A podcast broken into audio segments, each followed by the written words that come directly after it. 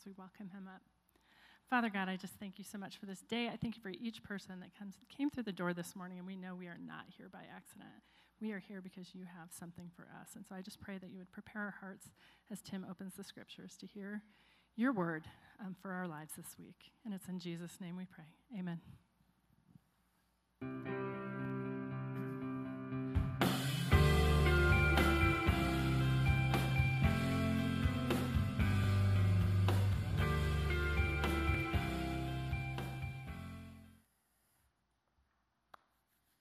Be a con artist takes some serious intestinal fortitude. Maybe you've not seen the movie Zootopia, um, but I want to show a clip of a hustle going down. Now, this scene, you will see the fox, Nick Wilde, obtaining a giant popsicle. So let's take a look.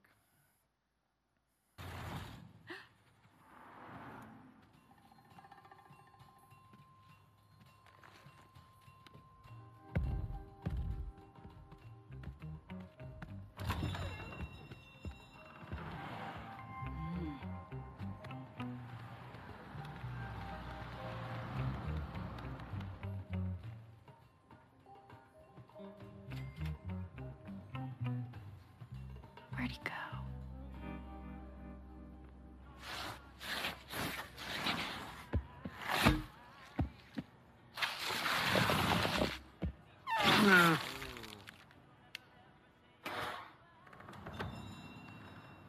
I don't know what you're doing skulking around during daylight hours, but I don't want any trouble in here. So hit the road. I'm not looking for any trouble either, sir. I simply want to buy a jumbo pop for my little boy.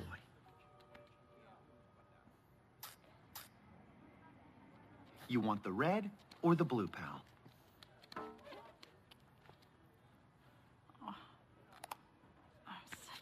Come on, kid, back up. Listen, buddy, what? There aren't any Fox ice cream joints in your part of town? Uh, no, no, there are. There are. It's just my boy, this goofy little stinker, he loves all things elephant, wants to be one when he grows up. Is that adorable? Who the heck am I to crush his little dreams, huh? Right? Look, you probably can't read Fox, but the sign says, we reserve the right to refuse service to anyone. So beat it. You're holding up the line. Hello? Excuse me. Hey, you're gonna have to wait your turn like everyone else, meter maid. Actually, I'm an officer. Just had a quick question. Are your customers aware they're getting snot and mucus with their cookies and cream? What are you talking about? Well, I don't want to cause you any trouble, but I believe scooping ice cream with an ungloved trunk is a Class 3 health code violation. Which is kind of a big deal. Of course, I could let you off with a warning if you were to glove those trunks and, I don't know, finish selling this nice dad and his son a. What was it? A jumbo pop. Please. A jumbo pop. Fifteen dollars. Thank you so much. Thank you. Oh, no. Are you kidding me? I don't have my wallet. I'd lose my head if it weren't attached to my neck. That's the truth. Oh, boy. I'm sorry, pal. Gotta be about the worst birthday ever. Please don't be mad at me. Thanks anyway.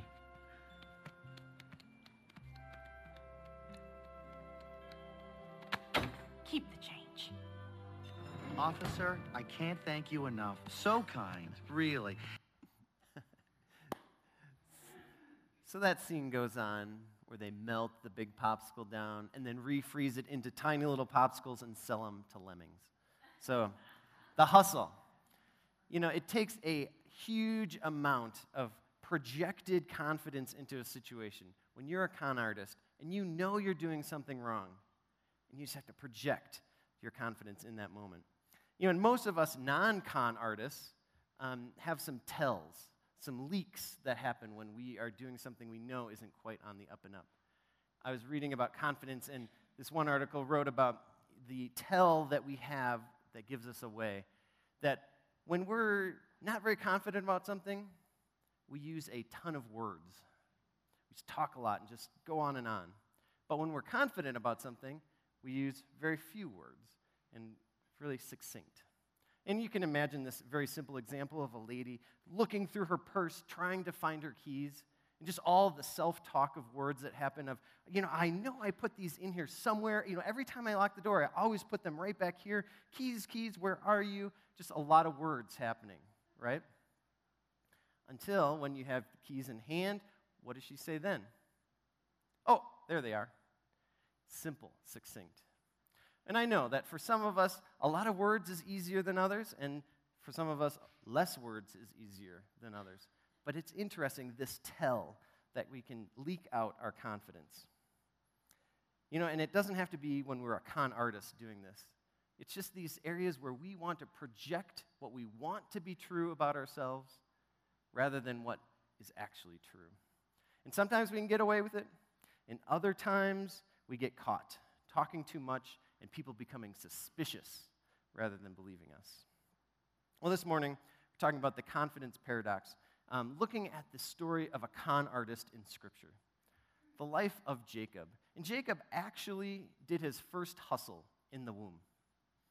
Isaac, Rebekah were his parents, and uh, actually, they were married for 20 years. And for 20 years, they were praying that God would give them a child. And through their prayers, God did answer and respond and gave them a child. Actually, two, two twin boys.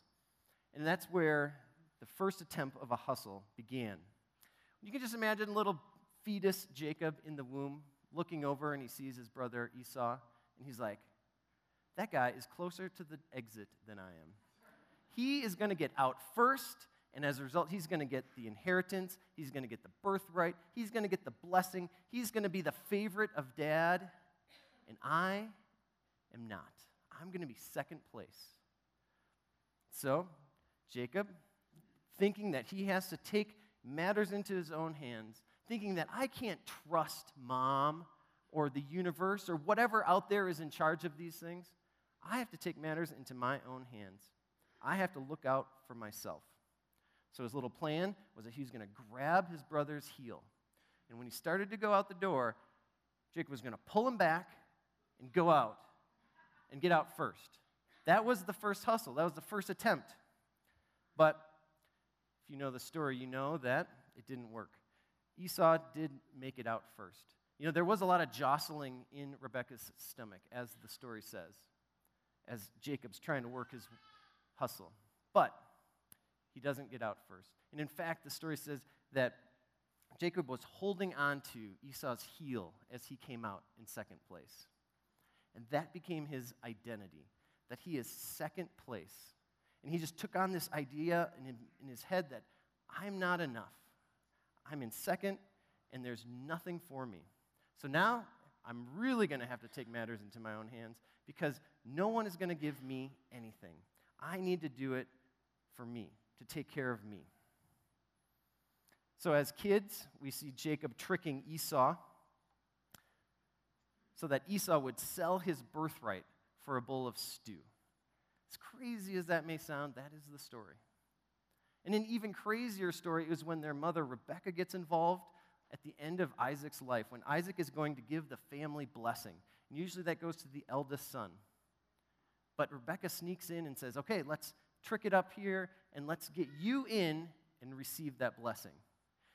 I remember as a kid hearing the story and just thinking, this is crazy. But you can imagine the scene where Isaac can't see very well or hear very well. And so Rebecca dresses up Jacob in Esau's clothing so he'd smell like Esau. And he, they, they put goat skin on his arms and on his neck so that when Isaac touched him, he would feel the fur. And just think how furry Esau was for that to be true. It's crazy. But they go in, and J- Jacob goes in to Isaac and pretends to be Esau. And Isaac believes him and gives him the blessing, the family blessing. And then Esau comes in and he is mad because he got cut out of the deal, he got hustled. Well, the lesson that Jacob was born with, perhaps, and for sure he learned from his mom, was that if you can't get what you want by being who you are, maybe you can get what you want by pretending to be someone else.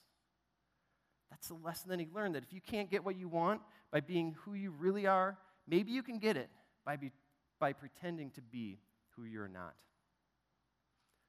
And isn't that the root of the self confidence lie? That functioning true and false source, that right there is the lie. The lie that says, you're not enough. And you need to pretend to be somebody else. You need to be, pretend to be something different, pretend to be something more, pretend that didn't happen in the past, pretend, pretend, pretend.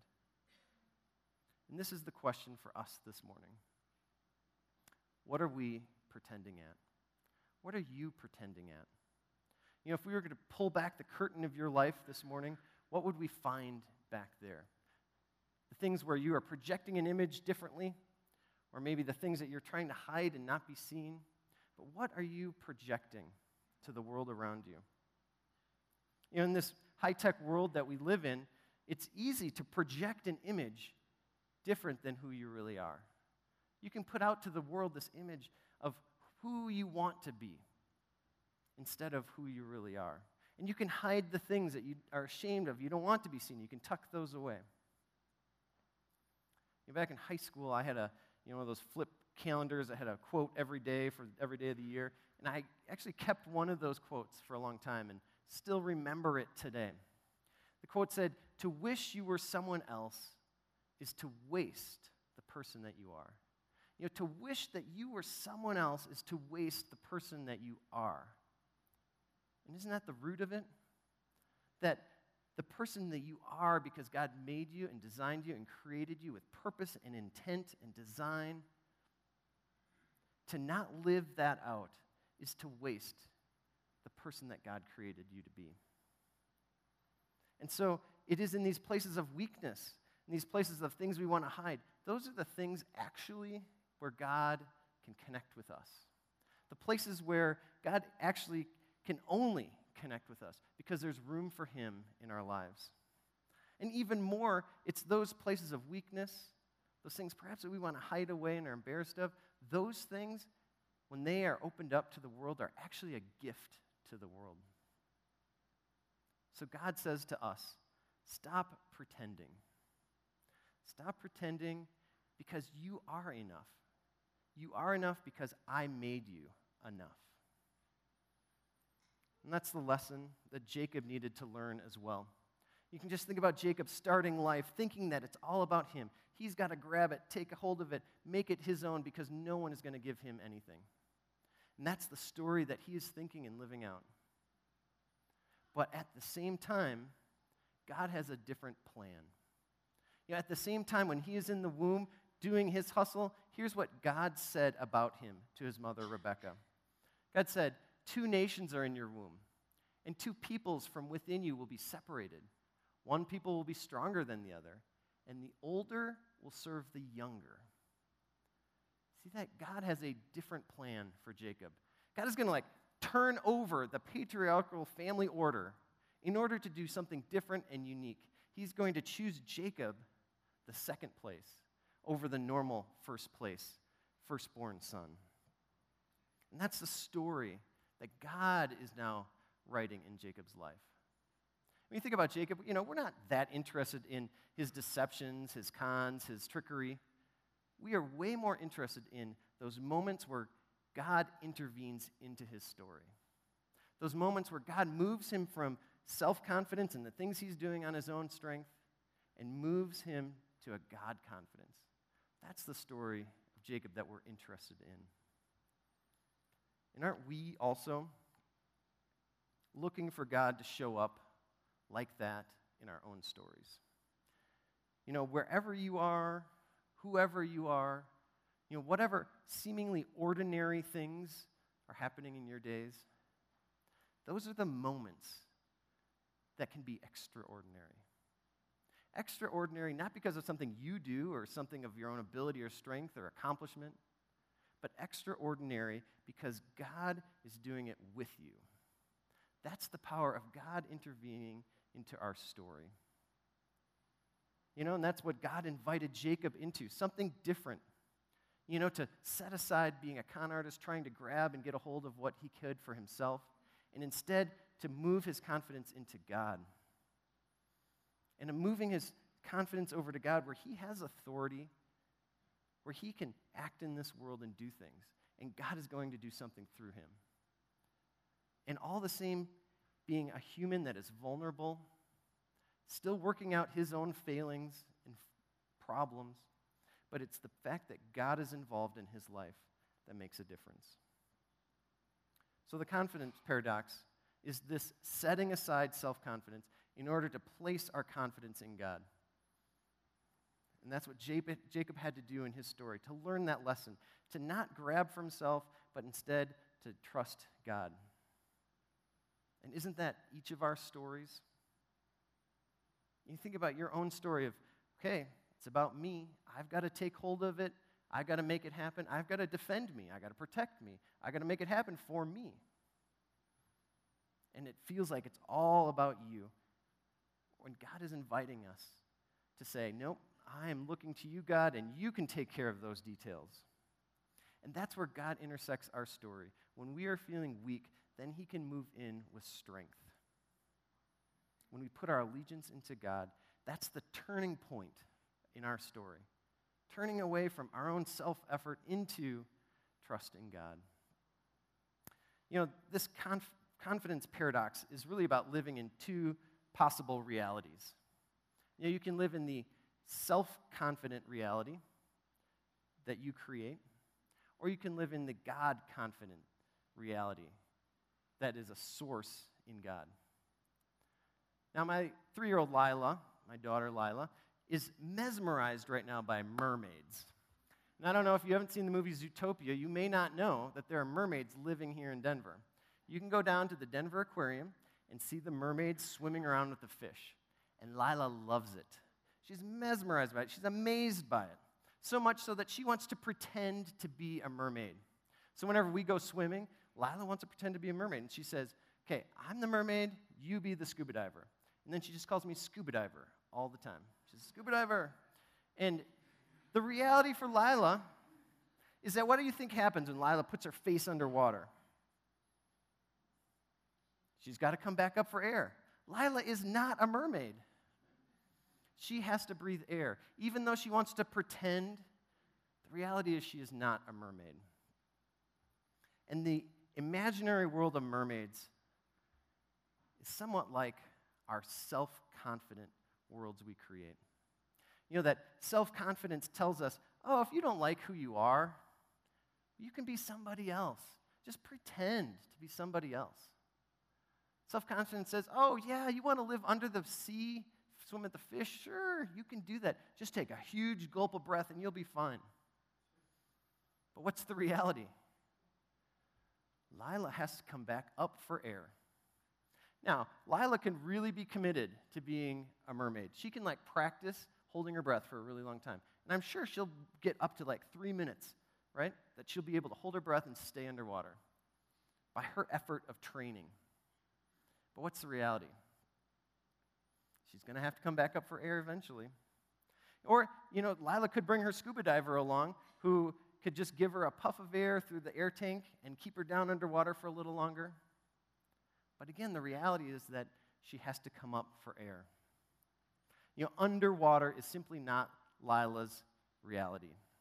Just like self confidence is not our reality. You know, sure, we can pretend to be somebody else, we can project what we want to project, but at the end of the day, we are who we are. And God has made us to be who we are and to live in His reality, putting our confidence in Him, accepting ourselves, and then moving forward with God, breathing His oxygen. You know, God confidence is a different reality. It's just a different reality. You think about God confidence is still based on a feeling, and that can change and waver, but the source for our self confidence is God. And God is strong and secure. He's the same yesterday, today, and forever. And we can put our confidence in Him. And our access into God as our source of confidence is through our weakness. You know, where self confidence over here is trying to build this world for us by our own strength. God confidence says, be weak. Accept your weakness, acknowledge it, see it. And that is the place then where God can join you and be strong. That's the place where God's strength is available to you. And that's the paradox.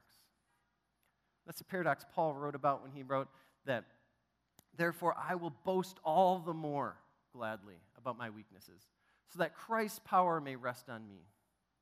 That is why, for Christ's sake, I delight in weaknesses, in insults, in hardships, in persecutions, in difficulties.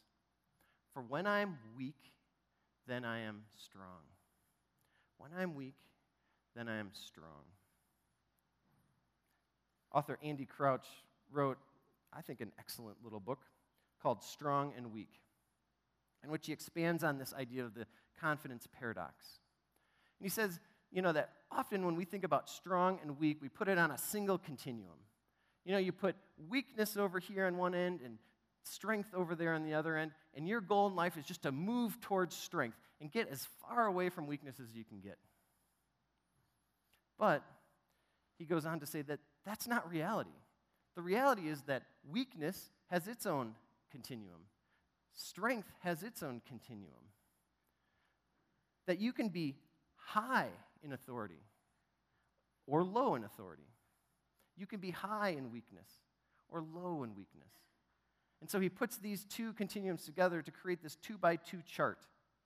he says, Look at these are the different ways you can balance out your life the ways you can put strength and weakness together, the way you can put authority and weakness together in your life. You know, authority, he says, is the capacity for meaningful action. Capacity for meaningful action.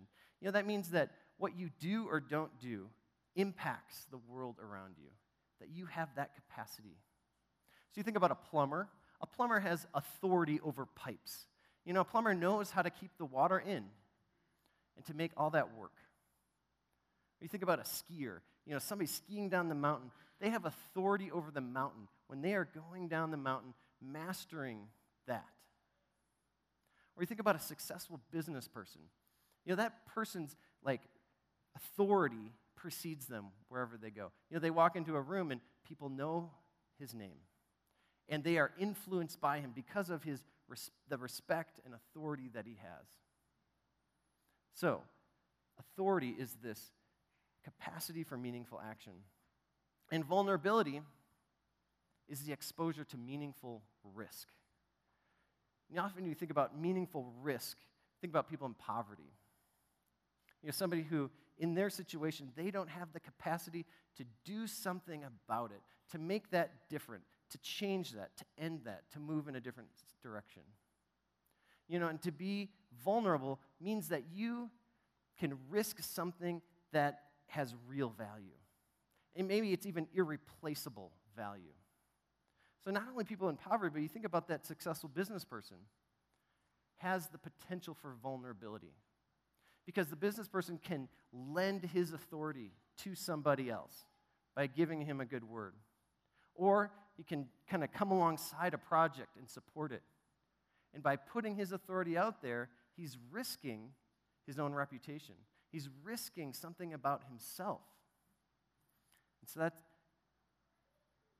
the challenge of our balancing our authority and our vulnerability. I know this is going to be quick, but Andy goes through these four quadrants, looking at the way we can balance these things out. He says up in quadrant four, you have people with high authority and low vulnerability. He says, calls that exploiting. You know, this is a group of people who are bullies, who are gathering and using their authority for themselves and are hurting others by their doing that. And I think we can look around at the world and look at the list of nations that have tyrant leaders who are just using their authority to gather and amass riches for themselves while their people languish in poverty. And those are the people in quadrant two suffering. The people in poverty, the people who have low authority and high vulnerability. They don't have the resources to take action to change the situation for themselves. So you think about a family in Sudan right now and just the vulnerability they are in, that they don't have the opportunity to do something to get out of that situation, to feed themselves, to find safety. They are suffering. But then we have this third quadrant withdrawing. And this is where somebody has low authority, low vulnerability. You know, somebody, as Andy Crouch says, who's kind of wrapping their life in bubble wrap so that nothing can hurt them, nothing can bump into them and damage them. You can think about these people who are withdrawing. They might have a little bit of authority, but they're trying to protect it and keep it. They're not going to risk it because they don't want to risk losing it. But neither do they want to take a risk out where they can expand it. They're just kind of keeping what they have. When I think about this group, this might be harsh, but I think we can look around Denver and see this happening, this withdrawal, where we just say, oh, I just want to have what I have and enjoy these comforts. You know, I want to enjoy the benefits of living in Colorado. You know, I don't want to risk losing any of these things, so I'm not going to put myself out there. I want to keep these for myself. And then the final quadrant, the first quadrant, is flourishing. Flourishing. These are the people who have high authority and high vulnerability. These are the people who are using their authority to help others who don't have it. These are the people who are humbly living out that balance of having authority, but are using it not just for their own gain, but for the community's gain around them. So many examples, I think, of people doing this, and I hope each of us is an example of how we are using whatever authority we have to apply it out. Last, last fall, the men's groups, Monday and Wednesday, we read a book about the founder of Project Cure. And just in his story, he was a person with high authority. He cha- achieved a lot of business success in life. He had authority. He was known. He had connections and networks and resources. But he chose not to just use that for himself, for his own gain, to amass more stuff. But instead, he said, Ah, I'm going to use my resource and I'm going to risk it to help others.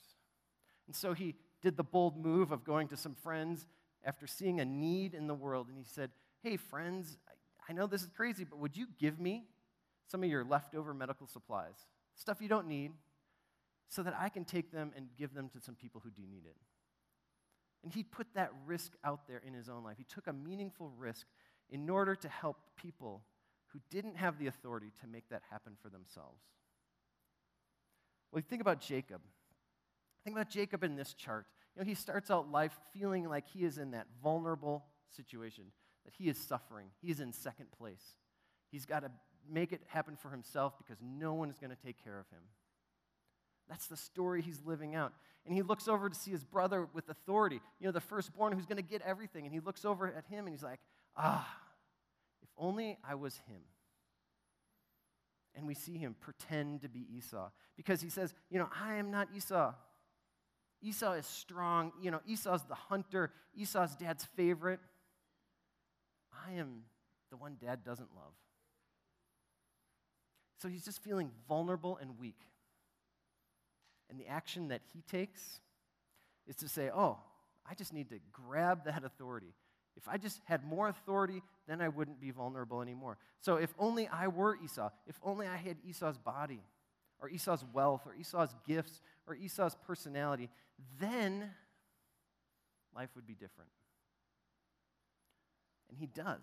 That's the story that he's reaching out to grab for himself, pretend to be somebody else until God intersects into his story. And says, No, Jacob, you are enough. I created you with a plan and a purpose and a direction and an intent, and I'm going to follow through with that. And that's the awakening for Jacob. For him to set aside his self confidence and all that effort on his own in order to take hold of his confidence in God, in what God was doing, and that he could be secure in him.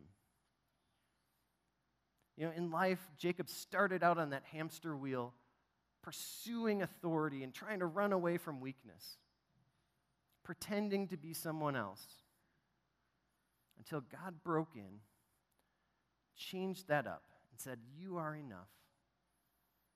You are valuable, just because of who you are, your weaknesses, your strengths, the whole of it all. I'm with you, and we are going to write a story together. So let's pray. Heavenly Father, we want to join you. We don't want to run off on our own, pursuing the things that we think are going to gain us more in this life. We want to run after you. God, give us the courage to move toward our weaknesses so that you can be strong in us. And God, so that you can do your great work in the world through us, through those weaknesses. God, we have so many resources as citizens of this nation, so much authority. I pray you'd help us to think through how we can use our authority to share it with others and to risk that for the greater good. And even more, God, we are citizens of heaven, that we have something that is set and secure in you that can never be taken away. So, why can we not risk it? Help us to risk, to put ourselves out there, to be your light in this world, bringing something only that you can bring. We pray these things, Jesus, in your name. Amen. Amen. Thanks, Tim. At this time, as we prepare our hearts to come forward to the table, please join me in this community reading. Lord, hear our prayer. Most merciful God, we confess that we have sinned against you in thought, word, and deed, by what we have done and by what we have left undone. We have not loved you with our whole heart. We have not loved our neighbors as ourselves. We are truly sorry and we humbly repent. For the sake of your Son, Jesus Christ, have mercy on us and forgive us, that we may delight in your will and walk in your ways to the glory of your name. Amen. Well, on the night that Jesus was betrayed, he shared a meal with his friends in the upper room. He took some bread, and after giving thanks for it, he broke it and said, This is my body, broken for you. As often as you eat of it, do so in remembrance of me. At, in the same way, he took the cup. He said, This is the blood of the new covenant, my blood poured out for the forgiveness of sins. As often as you drink of this wine, do so in remembrance of me. So, as we eat this bread and drink this wine, we remember the Lord's death until he comes again. Would Brad and Amy and Moira and Tim come forward?